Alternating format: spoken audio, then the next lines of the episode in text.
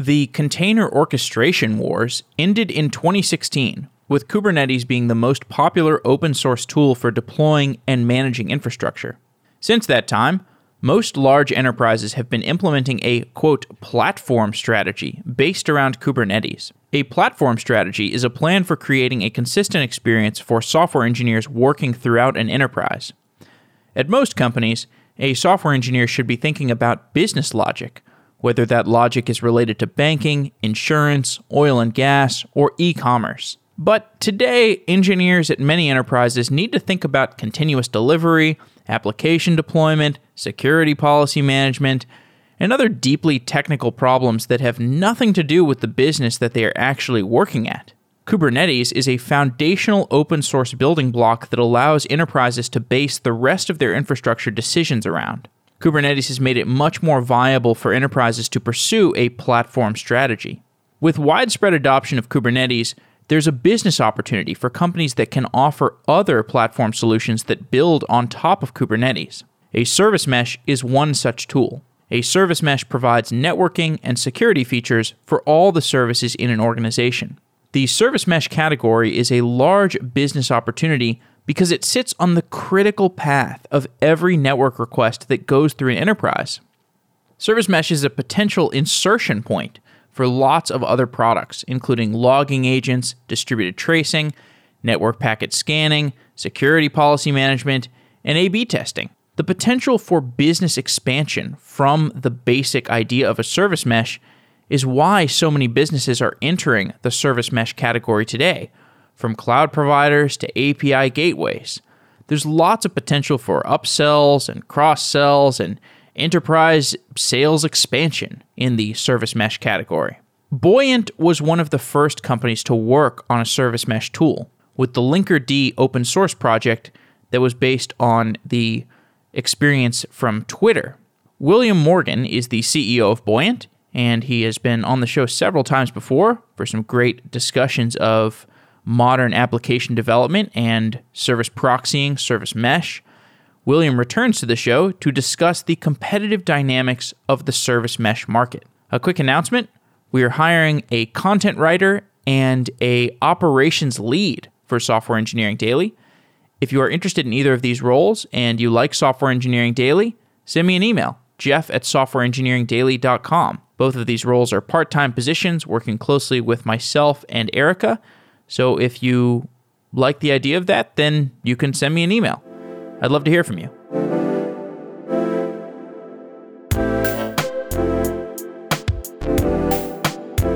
If you want to extract value from your data, it can be difficult, especially for non technical, non analyst users. As software builders, you have this unique opportunity to unlock the value of your data to users through your product or your service. Jaspersoft offers embeddable reports dashboards, and data visualizations that developers love. Give your users intuitive access to data in the ideal place for them to take action within your application. To check out a sample application with embedded analytics, go to softwareengineeringdaily.com slash jaspersoft. You can find out how easy it is to embed reporting and analytics into your application. Jaspersoft is great for admin dashboards – or for helping your customers make data driven decisions within your product. Because it's not just your company that wants analytics, it's also your customers. In a recent episode of Software Engineering Daily with Tibco, we talked about visualizing data inside apps based on modern front end libraries like React, Angular, and Vue.js. If you want to check out that episode, it's available on softwareengineeringdaily.com. You can also check out Jaspersoft for yourself by going to softwareengineeringdaily.com slash jaspersoft and finding out about embedded analytics. Thanks to Tibco for being a sponsor of Software Engineering Daily.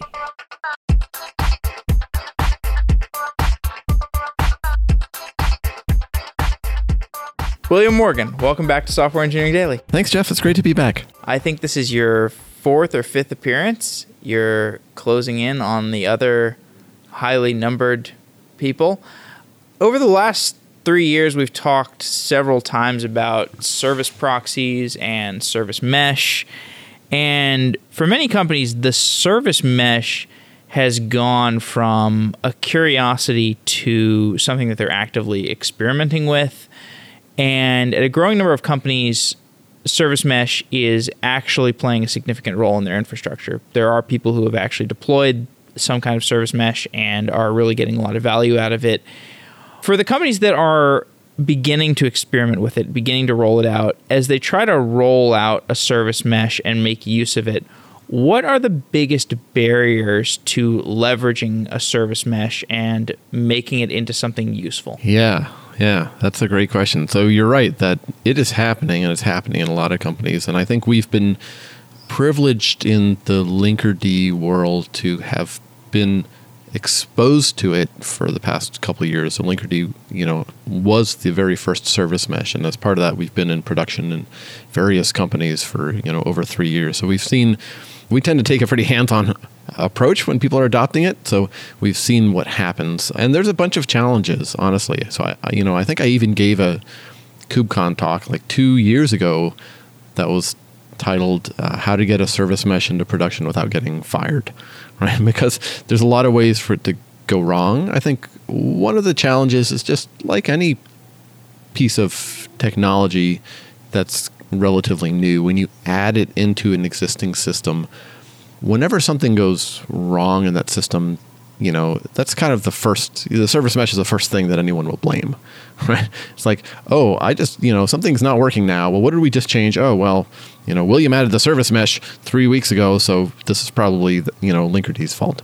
And so as a result of that, we've actually built a lot of features into Linkerd around introspection and debuggability of the mesh itself because we need to, to, to give our adopters the the ability to kind of you know have this kind of slightly defensive posture where they can say oh look I actually understand what's happening here I understand all the components and it's not the service mesh it's actually you know the code over here has a bug or something like that so that's one challenge to adopting it. is just it's new technology and you get blowback when things go wrong I think another challenge, which is a little more specific to the service mesh itself, is that the space is very confusing. right now, there's a lot of different projects, there's a lot of information and misinformation that's out there. And so you get into these situations where people don't even know what the set of projects are, or whether this is the most appropriate one, or what the state of this thing is. Is it ready for production? Is it new? Is it, you know, somewhere in between? So there, I think the challenge is navigating that landscape and understanding what the state of these projects are today and where they're going to be in six to 12 months from now or, you know, four to five years from now. And from talking to you, I I have trouble understanding to what degree you think the choice of service mesh even matters. Like there's some set of functionality that you need out of a service mesh why does it matter which service mesh we choose? Yeah. So that's a good question. And it is complicated by the fact that, you know, this landscape is so complex and there are projects like to pick on network service mesh for a minute. There are projects like network service mesh which are great projects, but that are not anything like the other projects calling themselves service meshes and that operate on a totally different part of the stack. But I think it matters because these projects have very different surface areas. So I, am obviously the most familiar with with Linkerd, and Linkerd takes this very particular approach where we are quite Kubernetes centric, and our goal is to make it so that when you run Linkerd, it imposes the smallest possible operational burden on top of Kubernetes itself. So you've already adopted Kubernetes. It's a huge surface surface area. It's like a bunch of operational complexity you've just kind of uh, you know taken in. When you add Linkerd, it shouldn't double that. It shouldn't even add like you know five percent more burden. It should be as small as possible. That strategy has a bunch of implications for the, the sorts of features that we want Linkerd to have, the sorts of features we don't want it to have. But it's not always the most appropriate service mesh. Of course, I'd like to say Linkerd is the best for any possible use case, but you know, I, I guess I, I, there's too much engineer in me to really be able to say statements like that. There are plenty of reasons why Linkerd wouldn't be the right choice for you, especially if you were not adopting like a really Kubernetes centric kind of lifestyle. So I think understanding what the benefits and strengths of each of these projects is and where they will, will give you a, a sense of which one suits your particular use case, you know, uh, the best.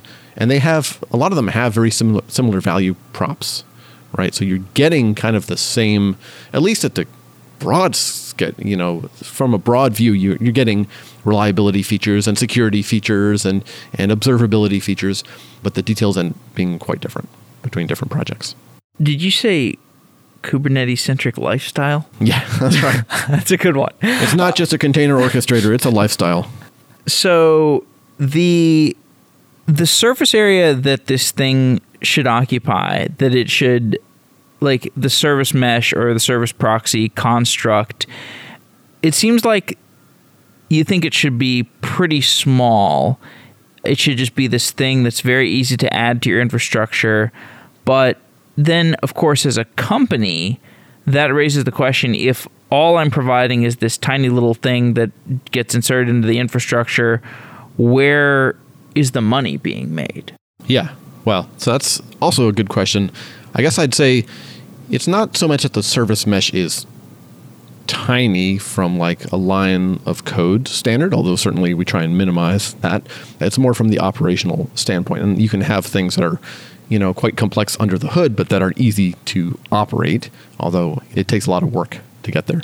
So yeah, I wear I wear two hats. I think we talked about this last time. I wear the the Linkerd hat where I'm happy to be, you know, a maintainer, at least nominally.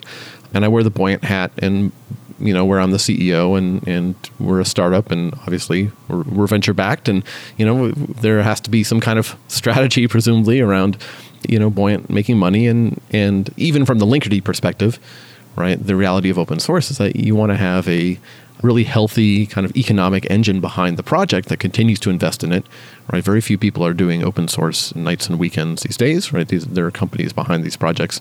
And if you care about the sustainability of the project, then you want there to be a healthy ecosystem of, of companies uh, that are supporting it and nourishing it. So for us, we finally have an answer to this question that I have had to dance around for the past couple of years, in that we have just a few days ago, we've uh, launched our our SaaS offering, at least to private beta. It's called Dive, D I V E dot co. And if you go to the website today, you will see a wait list to sign up for Dive. And the way we've partitioned this, and, and I'm, I'm really happy with the way this worked out because I think it's going to be really good for Linkerd as well as uh, obviously for Buoyant and, and for all of our adopters and users, is that Linkerd is extremely good at solving basically computer problems, right? Distributed systems problems. How do my how do I have my services talk to each other in a way that's secure and reliable and that I can make sense of as an as an operator? And Dive solves a related but very different class of problem, which is the problems of people and process. So how do we as human beings on a team of engineers, you know, and some of us are in platform roles, some of us are in developer or service owner roles, how do we work together to accomplish a shared purpose, right? Which is deploying code to production over and over again so we can iterate on the feature set in a way that is reliable and safe. And those are both parts of the, you know, the same puzzle. We need to have the computers behaving as well as the people behaving, but they're two very different domains. Take me through the adoption of Linkerd as the service mesh service proxy that we all know and love through the adoption of Dive. What is that user journey or customer journey? Yeah, so in both cases, you know, the, the sorts of problems that we want to solve are problems that SREs and, and platform owners have, right? And these are folks who are adopting, in our case, are adopting Kubernetes they're building this internal platform for the rest of their team. They're picking a CI CD system. They're picking a, a you know a, a, code repo. They're picking Kubernetes. They're building up you know basically all the little bits and pieces of this internal platform, and they're thrust into this like complicated situation because what all of the technologies ultimately enable is building microservices. Right? It's not super cool to talk about microservices this week. It was very cool several weeks ago, and it'll be cool in the future, but right now it's not cool. But that's really what, you know, if you look at what Kubernetes and, and Docker and the service mesh all enable, it's all making it really easy to run a whole lot of services, right? And you can agree or disagree whether that's a, a good thing. I wrote a very long article about this recently on servicemesh.io. I wrote my Meshifesto, which is like Did you really? Oh, I Yeah. missed this. yeah, well, it just came out last week. I like scrambled to get it out before KubeCon, but I tried to lay out everything. Okay, I'm going to back away from this tangent in a minute, I promise. But I tried to lay out everything that I knew about the service mesh, including not just what it is and, and how it works, but why it makes sense and what else has changed in the world to make it like a plausible thing. So you can get a lot more. Wait, why don't we go there right now? Like, let's Okay. let's come back to Yeah. dive. Okay. Give me the Meshifesto compressed Yeah. SE Daily audio version. Yeah. Okay. Yeah. So, you know, the service mesh works by adding a whole lot of proxies everywhere, right? And it's nice. Doing that is really nice in in the sense that it turns out that's a great way to add functionality to a system without having to change the code, right? Turns out it's bad in the sense that we're running a whole lot of proxies, right? And there's an operational burden to doing that. But what's made this a feasible approach is basically the adoption of containers and Kubernetes, where now it doesn't matter what language the services are written in. I can just wrap everything up in a container. And the deploy time burden of deploying like thousands or tens of tens of thousands of user space proxies next to every application is handled for us by Kubernetes, right? And that's that's not how things were five years ago or ten years ago. You know, imagine doing this with Puppet scripts or whatever, which is like where I, you know, how I grew up. It would have been it would have been a non-starter, right? And so I think what Kubernetes and Docker and the service mesh enable is this adoption of microservices. And, and I relate this to my experience at Twitter because I was there, you know, t- 2010 to circa 2015 when Twitter went through this giant transformation from monolith to microservices. And the amount of time and energy that Twitter had to spend on that transformation was staggering. It was a lot of engineers and a lot of time. And it worked at the end, which is amazing right? Especially since so few things worked at Twitter at that point in time. But you can contrast that, you know, Twitter had to do that because the monolith was not scaling anymore. It took a lot of time and energy, but you can contrast that with startups today where they out of the gate they're running 50 microservices and there's like 5 engineers and that's a feasible thing for them to do.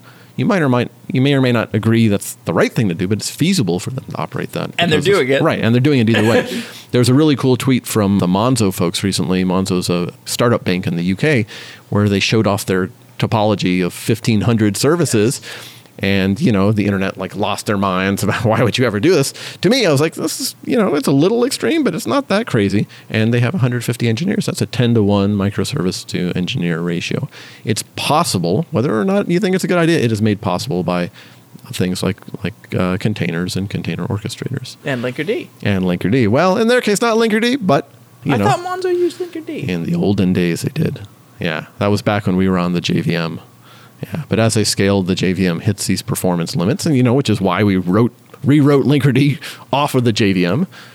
So that's all to say the reason why the service mesh makes sense today is because you have these tools like Kubernetes that allow you to co-deploy a whole lot of user space proxies in a way that's not totally insane, and you have mechanisms for doing the IP tables wiring so that all traffic goes through there. So it unlocks the abilities for these sidecar-based kind of design patterns.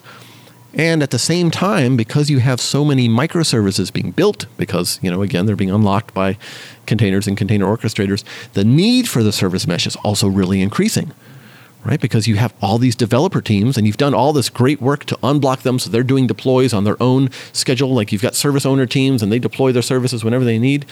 And so you've got all these microservices, but now at the platform level, there's a lot of functionality that you need that you don't really want to incur a dependency on the developers for. So if you want to adopt TLS throughout your entire application, you know, your choices are, well, I can ask every developer team, and you might have hundreds of those, to add TLS to their application. Well, that's going to be painful. You're going to fight with the product manager, right? Or we can just do it with the service mesh. We can add Linkerd, and Linkerd will do TLS, mutual TLS for us. You know, in fact, we do it out. You know, we turn it on by default. So all of those factors are not only enabling the service mesh, making it like a feasible approach, but they're also driving the need for it. Okay, I get the bull case for service mesh. It's kind of out of the core of my code base. It's going to give me some benefits. It's a nice abstraction layer away from the critical path of stuff that I'm actually manipulating.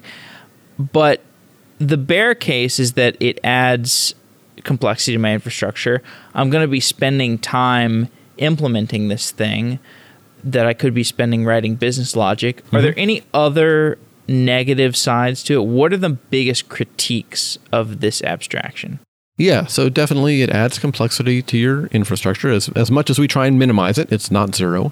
It adds latency to everything. Right now, every call is not just going from A to B, it's going through two proxy hops, two user space proxy hops, each of which is introducing latency. And, you know, it's a whole new concept for people to think about. So there's definitely a cost that you're paying. Like with any layer of abstraction, you pay a computational cost to do this, and you pay a operational cost. We try and minimize both of those in, in Linkerd as much as we can. But the benefit that you're getting, right, the benefit that you're getting is really a benefit that the platform team gets more than the developer team, which is the things that they are fundamentally responsible for, like what is the performance of the application as a whole, which services are healthy and which ones are unhealthy, regardless of who wrote them or what framework they used or how they were deployed all of that, the ownership of, of those solutions gets placed in the hands of the platform team. And so, you know, in, in servicemesh.io, one of the statements I make, which I really like, is that the service mesh is less of a solution to a technical problem as it is a solution to a socio-technical problem. I like to see things through the lens of, of human beings, which you know is also why Dive is so human focused, I guess. But it is a solution for the platform engineers that gives them things that they could have in other ways, right? You could ask the developers to do all this stuff, but you give it to them in a way that decouples them from that dependency.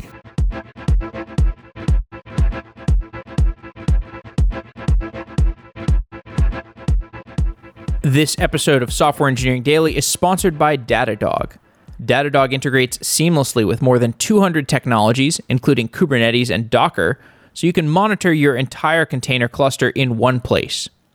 Datadog's new live container view provides insights into your container's health, resource consumption, and deployment in real time. Filter to a specific Docker image or drill down by Kubernetes service to get fine grained visibility into your container infrastructure. Start monitoring your container workload today with a 14 day free trial, and Datadog will send you a free t shirt. Go to softwareengineeringdaily.com slash Datadog to try it out. That's softwareengineeringdaily.com slash Datadog to try it out and get a free t-shirt. Thank you, Datadog.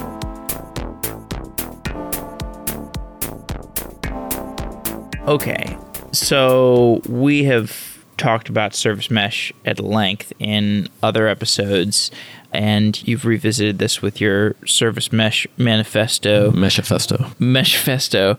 Before we go into dive and start talking about that product, is there anything else you want to talk about, like ground floor service mesh ideas, before we get into dive? Well, I still remember the the first question you asked me in that eh, you know the previous time that we met, which was in Barcelona, and I was super jet lagged, and I was like not really prepared for this question, but you, but you, you like threw it at me, and I had to stumble my way through it. Was you know is the service mesh a winner takes all market?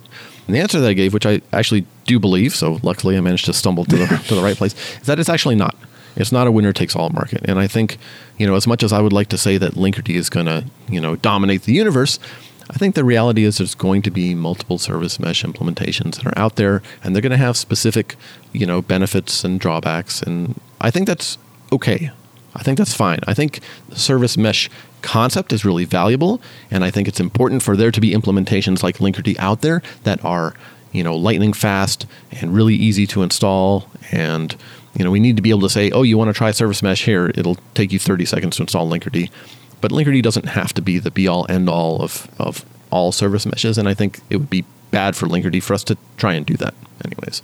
So I think that's a little surprising to people who are coming from the Kubernetes community, where they've seen Kubernetes take over the universe, and they're like, okay, clearly this is a war, and only one will, you know, only one will survive. There were a lot of casualties in that war. Yeah, yeah, there were. It was There were. bloody. Yeah. Reporting from the front lines, it was bloody. So I don't think it's going to be that way for the service mesh, and I think that's fine.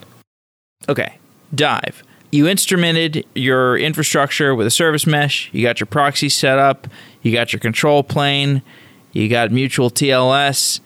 You're cruising along. what do you want next? Yeah. So this, you know, once again, it's like replaying the experience that we had at Twitter, which was once we had gotten that stuff working, and Twitter didn't have a service mesh as we know it, but it had kind of an equivalent with with Finagle. The big challenge that we had was we had done all this work to decouple the engineering teams so that they didn't have to synchronize. You know, we didn't have to have like deploy Tuesdays where everyone got into the campfire room and we all tried to merge the branches into the monolith. But there were still these synchronization points that we needed that we didn't really have a mechanism for doing, right? Because services have relationships, right? Well, I'm a caller, you're a callee, you know, and so you doing something on your team to your service actually will have an effect on me, depending on the nature of that relationship. And we didn't really have mechanisms for dealing with that. So a lot of what you did as a Twitter engineer was you interacted with other engineers in kind of this service centric manner where you were saying, okay, so you're a client of mine, you know, how much traffic are you going to send me and when are you going to deploy? And actually please don't do that right now because my service is is dying. So can you just hold off on making changes you know because we're trying to do this and i don't even know who's sending traffic to my service right now. Like i don't even know that. Where's this traffic coming from? Suddenly we have 3x traffic to our service. Like i have to send an email to you know everyone in engineering and be like hey did someone change something recently? All of those experiences they're not technology problems right? They're problems of how are the humans in this process communicating with each other. And we didn't really have a good solution to that. We had kind of sketches of, of solutions. So by the time we had gotten to solve these computer problems, we were left in the, I guess, scarier realm of, well, now we've got the human problems left. And we all wanted the same thing, right? We all had the same goal, which was we wanted to ship features for Twitter and make it better and like iterate in a way that was fast. But we found ourselves stumbling because of these communication issues that didn't have great solutions. So Dive, you showed me a demo of it, is a really nice looking management panel that allows for setting of SLOs, service level objectives. It provides a event history of all the changes that have occurred to your services. Uh, does a bunch of other stuff that I want to know about, but why do I want another management panel? Don't I have a million management panels and like yeah. communication tools already? Why yeah. do I want another tool? Yeah. So calling it a management panel makes it sound horrible. I would never call it that. I'm sorry. I call it Facebook for services. Okay. Facebook for microservices. Doesn't that sound exciting? Yes. Yeah. Yeah, that's something I want to use. It's like Uber for HTTP calls. Mm-hmm. That sounds exciting. Well, I don't call it that. so the reason why, yeah, yeah, no one wants to look at another thing for sure. But what we've noticed is that every company that starts adopting microservices ends up building something like this in house. It is a UI really panel for shocking. managing their services. It's less about like managing my services, and it's more about what even what services are even out there. Like I don't even know what's running in my infrastructure right now. So even the very act of like giving you a list of services that are running and where they're running, you know, and what the where you know who who owns this, like what team is, what team owns this thing, and and when was the last time it was deployed, and what was that code. Even the act of like collating that information doesn't happen at a lot of companies. You'll have you'll end up with companies that have like wiki pages that are always out of date, you know, where someone uh, you know someone came around and like made a spreadsheet once, and like by the time they finished compiling the spreadsheet, it was like totally out of date. So the thing that we've done and, and the thing that is made possible, that has made Dive possible, is Kubernetes and the service mesh. Now that those things are in place, we actually can determine the majority of this stuff fully automatically. We can inspect Kubernetes, we can inspect the relationship between the deployments in Kubernetes, we can inspect the health of each of these endpoints, and we can compile that. And what Dive does fundamentally, it sounds a little weird, but it, it's translating all of that, like, you know, kind of computer stuff into social constructs. Because a service when you're running microservices a, a, service is fundamentally a i guess i'll call it an organizational construct right? It's a bunch of deployments you know on various kubernetes clusters sure but it's also a code repo right? It's a team who owns this ideally. Often you have services that are unowned. And it's a readme and it's a runbook and it's some operational knowledge. All of that stuff just giving you a facebook page for that thing. I'm going to keep calling this Facebook until the legal department shuts me down. Just giving you. Why not Twitter? like, well, Yeah, I guess I, I, I guess this. Twitter for microservices is not that doesn't have good good recollections for Seems you. Seems a little incestuous. Yeah. yeah. Yeah. But just giving you like a homepage for a service that someone else in the company can look at, you know, and that's why it's extremely valuable. And that's why SLOs are such a natural part of this because, you know, I don't just want this to be, well, here's here's the Explain README. what SLO is. Yeah, so SLO is a service level objective. And there's a whole lot of, you know, SRE theory around this, but basically what it allows you to do is to express the reliability expectation of the service. Like what does it mean for this service to be healthy and what does it mean for it not to be healthy? Right? And you know, it it's different for different services, right? In some cases, you may have like a, a service you, you know, if it's up, that's great, but if it goes down, it's not like a three alarm emergency. You know, it's uh, an autocomplete thing. Yeah, we should fix it, but it, you know, no one's gonna suffer. You know, we're not gonna drop revenue, and no one's gonna die if we don't have autocomplete. But there are other services services that are like, oh, this is the database, and like if this thing goes down, everything goes down, and so you have different reliability expectations. So an SLO is a, basically a way of formalizing that and say and saying, hey, this is what you can expect from this service, right? So it's it's a communications mechanism. And there's cool things you can do with SLOs. There's this concept of error budgets, which give you a way of balancing kind of feature velocity versus reliability and having a way of pushing back and saying, no, we can't deploy the features right now because, you know, we're out of our, our error budget. But fundamentally, they are a communication mechanism for saying, here's, here's the expectations of reliability for this service. The thing that I think is cool about this product is I think when the service mesh wars were starting to heat up or people were starting to think about The service mesh, we should call them something else, struggles. struggles yeah okay fine fine all right enough enough of the the wartime Service mesh. commentary Co. service mesh Coevolution. markets Sure. service mesh yeah category as soon as, as the service mesh category was developing i think people had an intuitive understanding that this was a high value software category because this is something that you were putting you were attaching to all of your services so stretching across your entire infrastructure. So clearly there was some value there.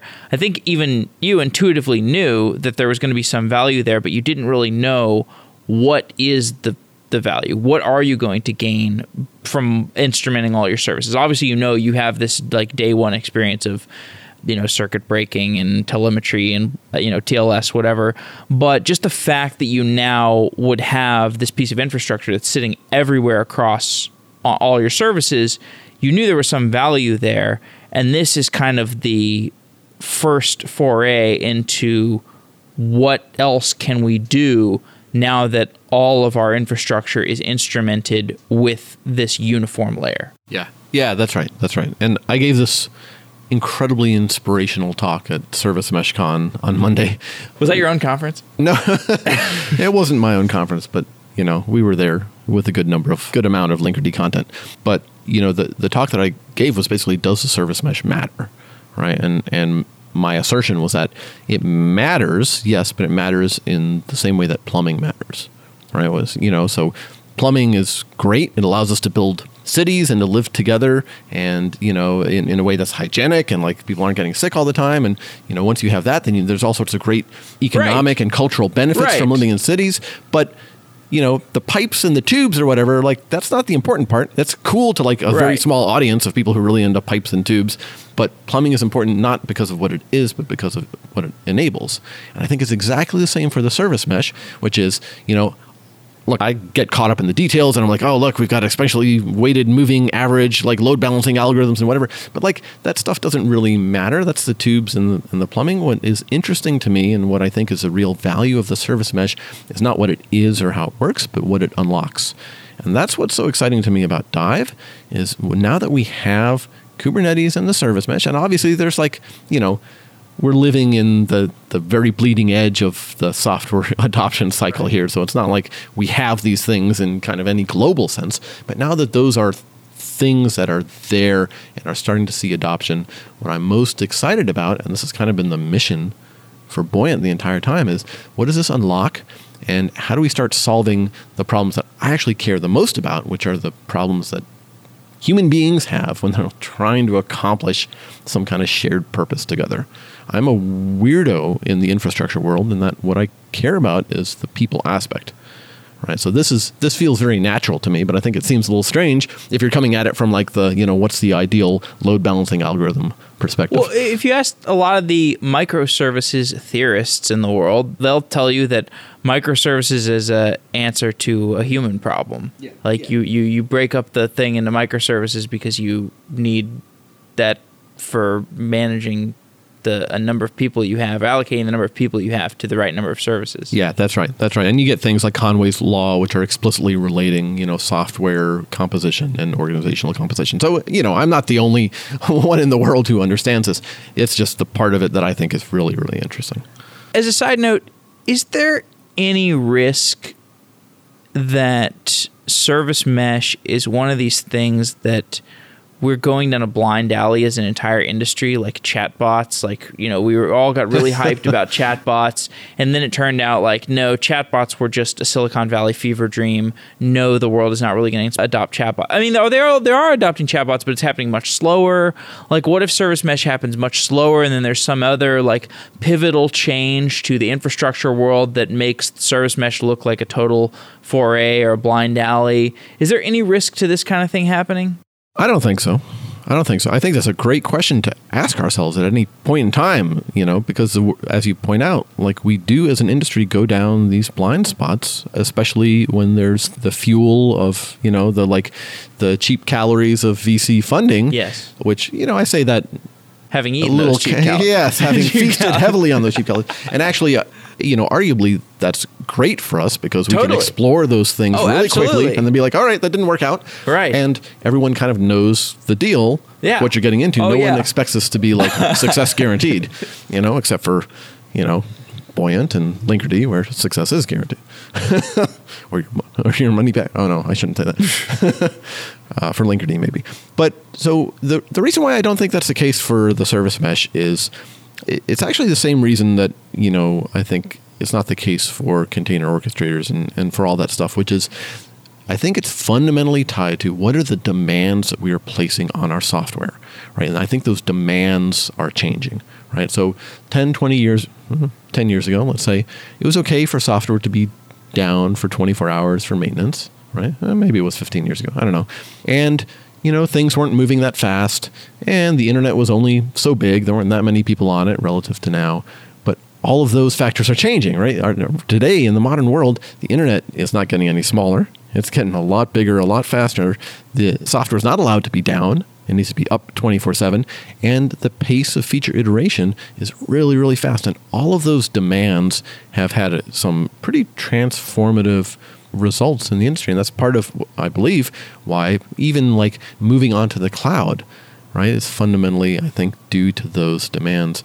And once you're in that world, it turns out that the way you're architecting software has to be pretty different, and you that's why you end up with things like microservices, right? And then once you're in that world, well, okay, all the deploy and and and kind of you know operational components start getting really complicated, and therefore therefore you have containers and container orchestrators.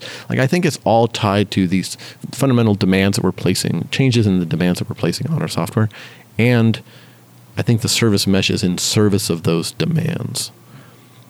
So by that metric, I don't think it's a mistake. And certainly what we've seen with Linkerd and even what we saw with like the prototype you know the prototype forms of the service mesh at companies like Twitter and, and Facebook and Google early on is that it provides real value. Like it is, it's actually making people's lives easier and it's allowing them to do stuff in a way that they couldn't do before. Now, it doesn't surprise me that a service mesh can provide value at a company like Twitter or Facebook or Google or Uber. These companies that have fleets of really good engineers, they have central platform teams.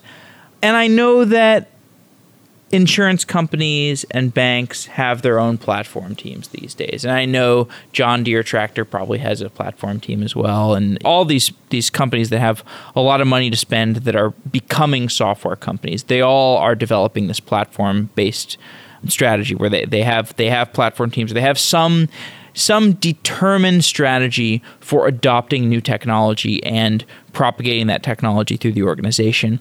But I do wonder is there a difference in the quality of platform engineering between Twitter and a insurance company? Like is the insurance company I know they can set up something called a platform team. Do they actually have the wherewithal and the technical skill to get a service mesh and a Kubernetes installation deployed such that it's actually providing them value? I think the answer is probably yes. I think this is a really important question. And my co founder, Oliver Gould, hates the term democratization, but I'm going to use it with apologies to him. I think a lot of what these technologies do or can do is democratize access to the ability to write software that's reliable and secure. And I think that's really important because, you know, if if we don't have that, then only the companies that have access to really, really good software engineering talent which are going to be, you know, the Facebooks of the world, not the John Deeres of the world. Well, sorry, I don't know anyone John Deere, so not the. You know who I don't I, either. By the way, yeah, I would love to do a show. John, John Deere's probably awesome. I've heard they're they're crushing it. You know I mean, who I hate though, who I'm totally going to shit talk is oh, Equifax. There you go. Yeah. Okay, Equifax. We so, need to give better software. We need. Yeah. Do we really want to democratize? We just want Equifax to die at this point, right? Well, so what I would like to do is make it so that even companies like Equifax can build software reliably and securely, right? So that they stop having so those vindictive. incidents. No, I would like to make things better for them. And I think that Kubernetes and Linkerd can play a role in that, right? So one of the things It's funny because literally the last interview I made an Apache Struts joke. Okay. which was you know the downfall of yeah. Equifax. Oh, was it Apache Struts? Yeah, that's I, I think so, yeah. I heard it was because they didn't have mutual TLS in between their services. Well, I thought it was okay. Maybe it might have been. no, no, it it's definitely been. not that. Okay. but but you know one oh, of the I things the that we yeah. so but you know like I think security is a great example of this. Having a secure system is really really hard, right? But there are things you can do to make it easier. So for example, with Linkerd, we have you know we do mutual TLS between all services right? Which is great. So now you get encryption and you get you know authentication of the identity of the service and so on. And we actually turn it on by default. So zero config on by default mutual right. TLS. And part of the reason why Falling we went down the path, success. yeah, exactly, is you know to the extent that security is complicated or hard, you have to configure some stuff. It's not going to be used. But if we have the opportunity to do that, we can make Linkerd provide as much as it can, can provide security by default. There's a lot more to a security story than just adding a service mesh and just adding mutual TLS, of course. But the part that we can control, I think it's really important for us to make that basically zero work right? Did we talk about this last time? I forget because I've told the story to many people. But when I w- when I'm using my web browser and I'm like surfing cat pictures on Reddit or whatever, I get the green lock icon. Yeah. Right. I've got a secure right, connection right, right. to Reddit, and I've validated yes. that it's Reddit and like all that stuff just for my cat pictures. So, and I don't have to do any work to get that. Right. I've done literally zero work to do that other than type in Reddit.com. Yeah. It should be the same way for my services. Why should my services be any different, right? They're like passing credit card numbers around or sure. like health data. Sure. So having that security by default, I think it's you know it it's not just like cool to talk about. I think it's really important because there are going to be companies of the future, the Equif- Equifaxes of the future, that are going to be built that aren't necessarily going to have access to the top tier, you know, very expensive talent that companies like Facebook and, and Twitter have. But it's important for them to be able to build secure and reliable software because if they don't, we're all going to suffer right? The thing that blew my mind about Equifax was that, you know, like the information of my, you know, of my, of my wife and my friends was leaked, and totally. they didn't even have a choice. They weren't even Equifax customers. It's just like uh, this giant right. leak, right? So we've got to we've got to do what we can to prevent that, and we've got to be able to. And use that word again, democratize as much as we can reliability and, and security in software. Otherwise, we're going to all end up in a world that's like just more Equifaxes.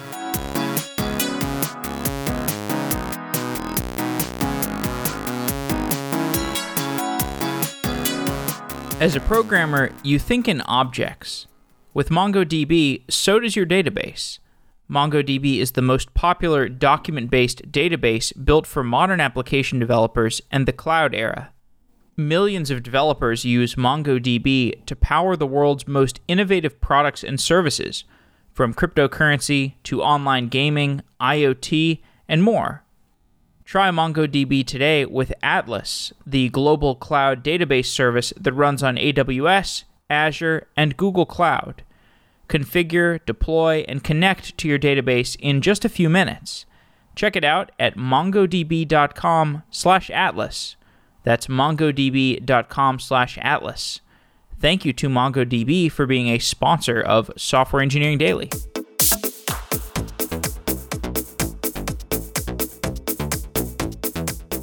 The TLS example, it is worth repeatedly bringing up because as I have talked to the other service mesh people, what they repeatedly say is yes, enterprises do want a service mesh.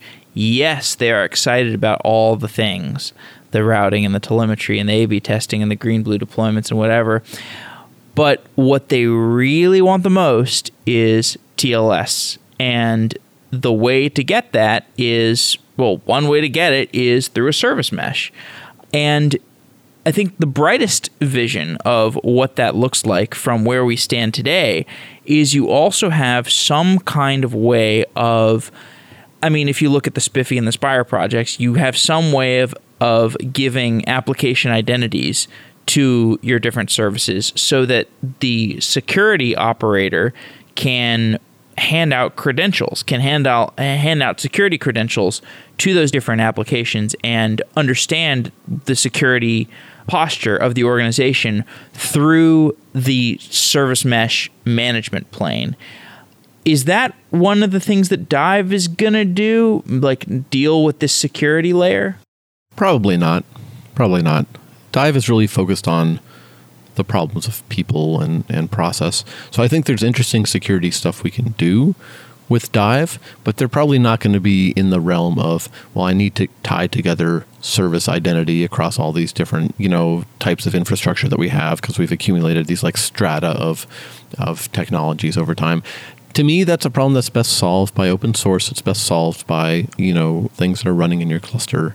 It doesn't seem like a Dive thing to me. Hmm do you have to do anything fancy to so like i talked to the tetrate people mm-hmm. recently and this is one thing they said they're they're really focused on is building infrastructure to allow the manage of, management of this tls credentialing stuff. Like do you want some kind of management plane? Or do you have a there's a linkerd management plane also. Like is that some place where you can insert the security management policy stuff Yes, yeah, yeah. So Linkerd has a control plane, you know, and control plane has a dashboard and, and so on and so forth. And that's like all built into, you know, that all runs on your cluster, a little namespace. And that's potentially a place where you would start configuring, you know, how identity, how service identity is is provisioned for all your services. Yeah, so that that is certainly something that can happen in open source land and certainly something that so Linkerd today, you know, basically what we do is the control plane ships with a little certificate authority, and that certificate authority issues certs to each of the data plane proxies and rotates them every n hours and ties them to Kubernetes service accounts. And you know we can we can make that work with SPIFFE It's on the roadmap. Just haven't gotten to it quite yet. And to me, yeah, all that stuff is important and it needs to be managed. I would rather have that happen in open source land than have it be a commercial well, product. What else but do you need beyond what you just described? Beyond the automatic certificate rolling and yeah. issuance, what do you actually want? Why do you need do you need a manual thing for so the the story is simple in in the kubernetes world because you can just kind of do this all automatically. What gets a little more complicated is when you want to have identity outside of a single kubernetes cluster and especially identity where you have code that you have running on vms or on mesos or you know in in kind of other environments and that identity needs to be shared across all those things and that's where projects like SPIFFE come into play. Yeah. So we've taken you know we've done the very easy part with Linkerd, which is if you're running on Kubernetes, we will give you everything you need for that Kubernetes cluster for free on by default. But the moment that you extend beyond that cluster, then life gets a lot more complicated. And what does application identity actually mean in that context? So in this context, you know, it's it's distinct from something like user identity. So it's not like, oh, Jeff is doing this particular thing. This is the foo service and I'm the bar service and both sides know that, you know, you are foo and I am bar. And therefore, you know, I can trust that you're allowed to call me. Or maybe you're not allowed to call me. You know, there's like the whole policy aspect in there too. Right. Or you know, foo has several different versions, and you're actually the foo from staging, but I'm the bar from production, so maybe that's allowed, or maybe it's not. Ah. Yeah. Okay. And this would be this is not hard to do in the all Kubernetes world. It's difficult to do in a world where you've got a Mesos cluster and a VMware thing and a, and a bare metal box with you know no Kubernetes or v, or VMs or anything. Uh, you've got a heterogeneous infrastructure, and you're trying to have this kind of policy management where you don't want staging talking to production, for example. Like you would not be, but but Linkerd, you've kind of focused on the Kubernetes side of the market anyway, so it almost doesn't make sense for you to work on a application identity policy management system quite yet, I guess. Well, I would very much like to leave that all to SPIFFE and to just work with SPIFFE. Right. Part part of our part of the Linkerd philosophy is to work with existing projects, which is Right. like why we don't have Ingress because there's already 100 Kubernetes Ingress projects, each of which are good in different ways. So for something like that, or you know, even policy talking about how do you define this policy? There's projects like OPA out there that have you know basically have solutions for Right, that. Open Policy Agent. right. Yep. Yep. So I don't want to invent any of that in, in Linkerd. I want Linkerd to live alongside those projects, and and yeah, in my mind, it's kind of like following the the Kubernetes philosophy of of having these building blocks. Okay. We've been talking about what Dive is not. Let's talk about what Dive is. yeah. Yeah. Yeah. So, you know, I think policy is, is an interesting example to talk about because Dive does have a policy component, but it's policy in terms of these service constructs and in terms of the, the teams and, and the humans who operate that. So, the example that I like to give is, you know, let's say that you are a service owner, right? And you're deploying, you want to roll out a new version of code to your service, right? That's all part of a day's work. There's teams that are doing 30 deploys a day, but your service is actually has a client that's out of SLO. Right. So you have a there's another team that owns another service and right now their service is out of SLO, which means like they're struggling to get things back up. You doing a deploy right now introduces risk into the system. And so you might not actually want to do that. So what Dive can do is allow you to define policies that say things like, hey, if you have a client that's out of SLO, then before you're allowed to deploy, you need to get approval from some team member there. Or something like that. You know, you can imagine variants of this. And in that case, Dive can actually send a little Slack notification or, or an email to an owner on, of that upstream service and say, hey, you know, this dependency of yours wants to wants to deploy. Are you cool with that? Yes or no? And that'll at least spark a conversation. That's the kind of policy you can start capturing that involves, you know, it's not policy of like, you know, is foo allowed to talk to bar? It's more along the lines of, hey, this change is happening and these people are potentially going to be affected. And do you want to get an explicit buy in from them or not? Right? Maybe that's approval, maybe it's just notification. I don't know. These are all organizational things, but those are the kinds of synchronization points that have to happen between engineers when they're operating and, and building these services. And what are they doing today? They're just sending a Slack message? Yeah, yeah. Or like right. not even right. notifying or Yeah, so a lot of the time, you know, they're just not doing it and then things break and, you know, you get yelled at afterwards and you have a postmortem or they, you know, they have internal tools that they've built, you know. But doesn't this doesn't this kind of thing already take place through GitHub? Like if I'm going to make a change that is going to affect something, isn't that usually centered around GitHub? So GitHub does have this notion of like code owners and things like that, where it's like, hey, if you're making a, a code change to this service, you need to get, you know, n code reviews before it can be merged in. But that's really a code centric thing, right? That's more about what code is allowed into the service, and it's less about can I deploy this code to this environment given all these runtime dependencies.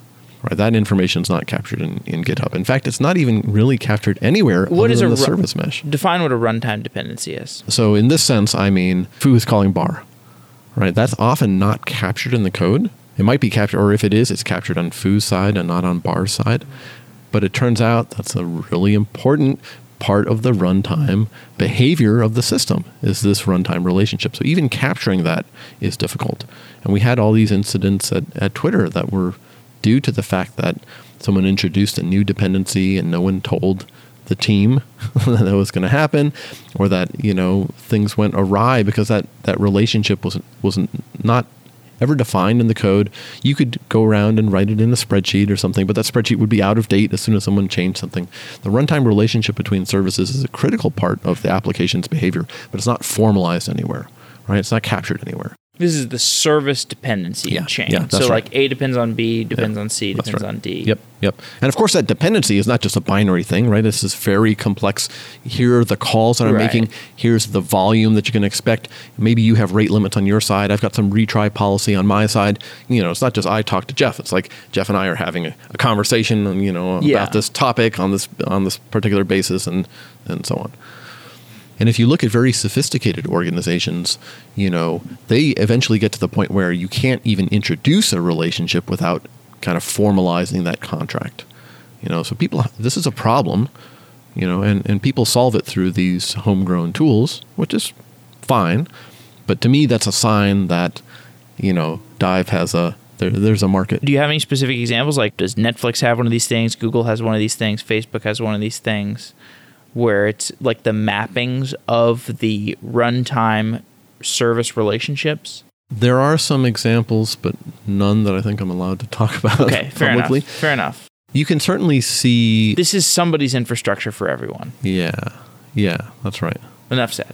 Yeah. I mean, I look at it, I'm like, this looks like something that has been built at one of these gigantic Right. organizations. Yeah. This looks like something that people could use. Yeah. These problems definitely exist Right. and people are trying to solve them. Yeah.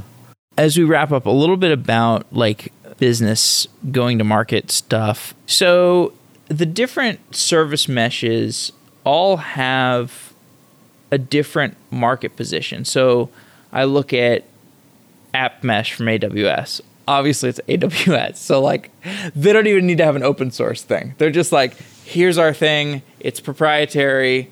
You're going to take it. You're going to like it. Right. you're going to use Right. it. You know, Kong has their north south traffic manager that they can upsell into an east west traffic manager. HashiCorp has a suite of products that have a great reputation and they can cross sell into Consul service mesh. These are all nice little entry points for all of these quote unquote service mesh products how does your entry point compare? Because I assume there are plenty of organizations that have one of these other products that you're talking to, and you're kind of competing for the same land grab. Does, does that ever come up? I think that's related to what we talked about a little bit earlier around the service mesh not having a a single, not a winner ta- takes all kind of mm-hmm. space. For me, what's important is not, like I said, not Linkerd, you know, dominating the universe, although that would be nice.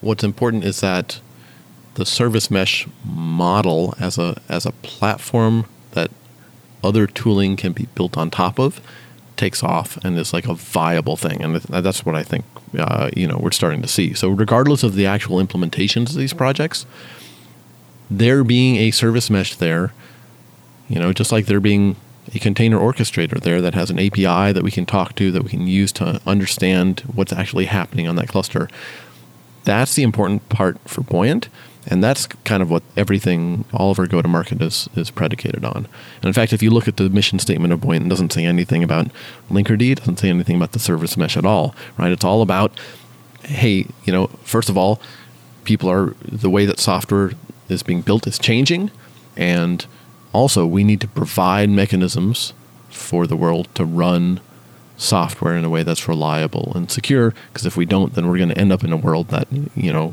we don't like. So that's been the mission. The service mesh is a implementation detail by that view right? And that's why things like Dive, I think, are very much in line with that vision, where it almost doesn't matter. You know, the fact that there's Kubernetes and the fact that there's Linkerd under the hood, well, that's great, but those are still implementation details. The real challenge that we want to solve, and the real thing that we have to solve, is how does a group of human beings, a group of engineers, get together and accomplish a shared purpose? That's fundamentally a business problem. Maybe it's more general than that, but at least in this context, it's a business problem. And that's what I want to solve, and that's what I think we can solve with Dive.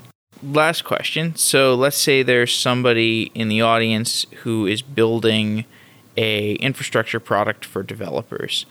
What are the most crucial lessons that you've learned about building infrastructure software, infrastructure companies over the last three, four years? Yeah. Oh, man. Where to begin? We've learned so many lessons.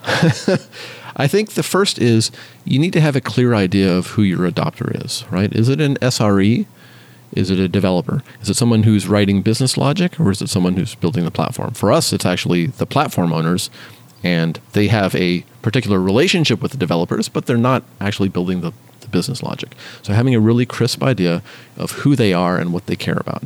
I think the next lesson that we, that we learned is not getting too caught up in the technology and doing everything you can to understand what are the actual problems that someone has to solve.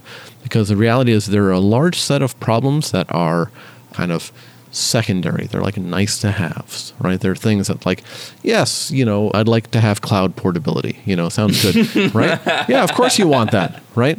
But there's also a set of problems that are like, if I don't solve this right now, like I'm literally not going to have a job tomorrow. You need to understand, you need to find those problems and you need to solve those in as immediate and a direct way as possible. That's a big one for us. And then the, the third one maybe is that, you know, at least in the open source world, it's almost like the consumer world in the sense that you are vying for people's attention. Right? There's a lot of stuff out there and people have a limited amount of time in the day and a limited amount of to give about some new thing that they've never heard of.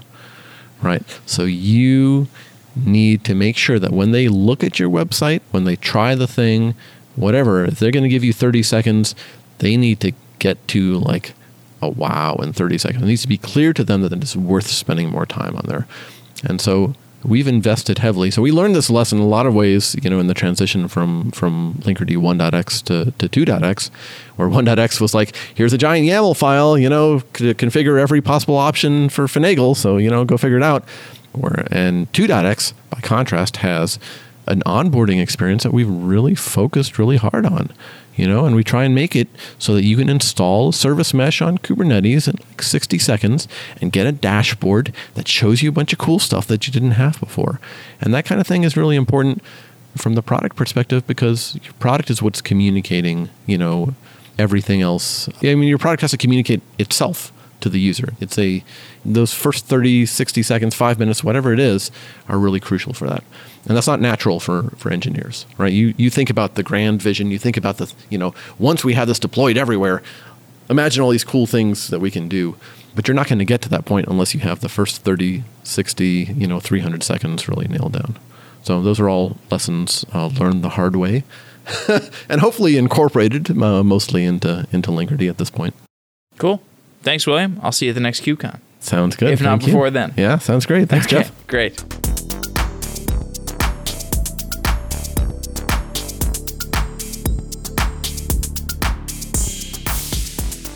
DigitalOcean is a simple, developer friendly cloud platform.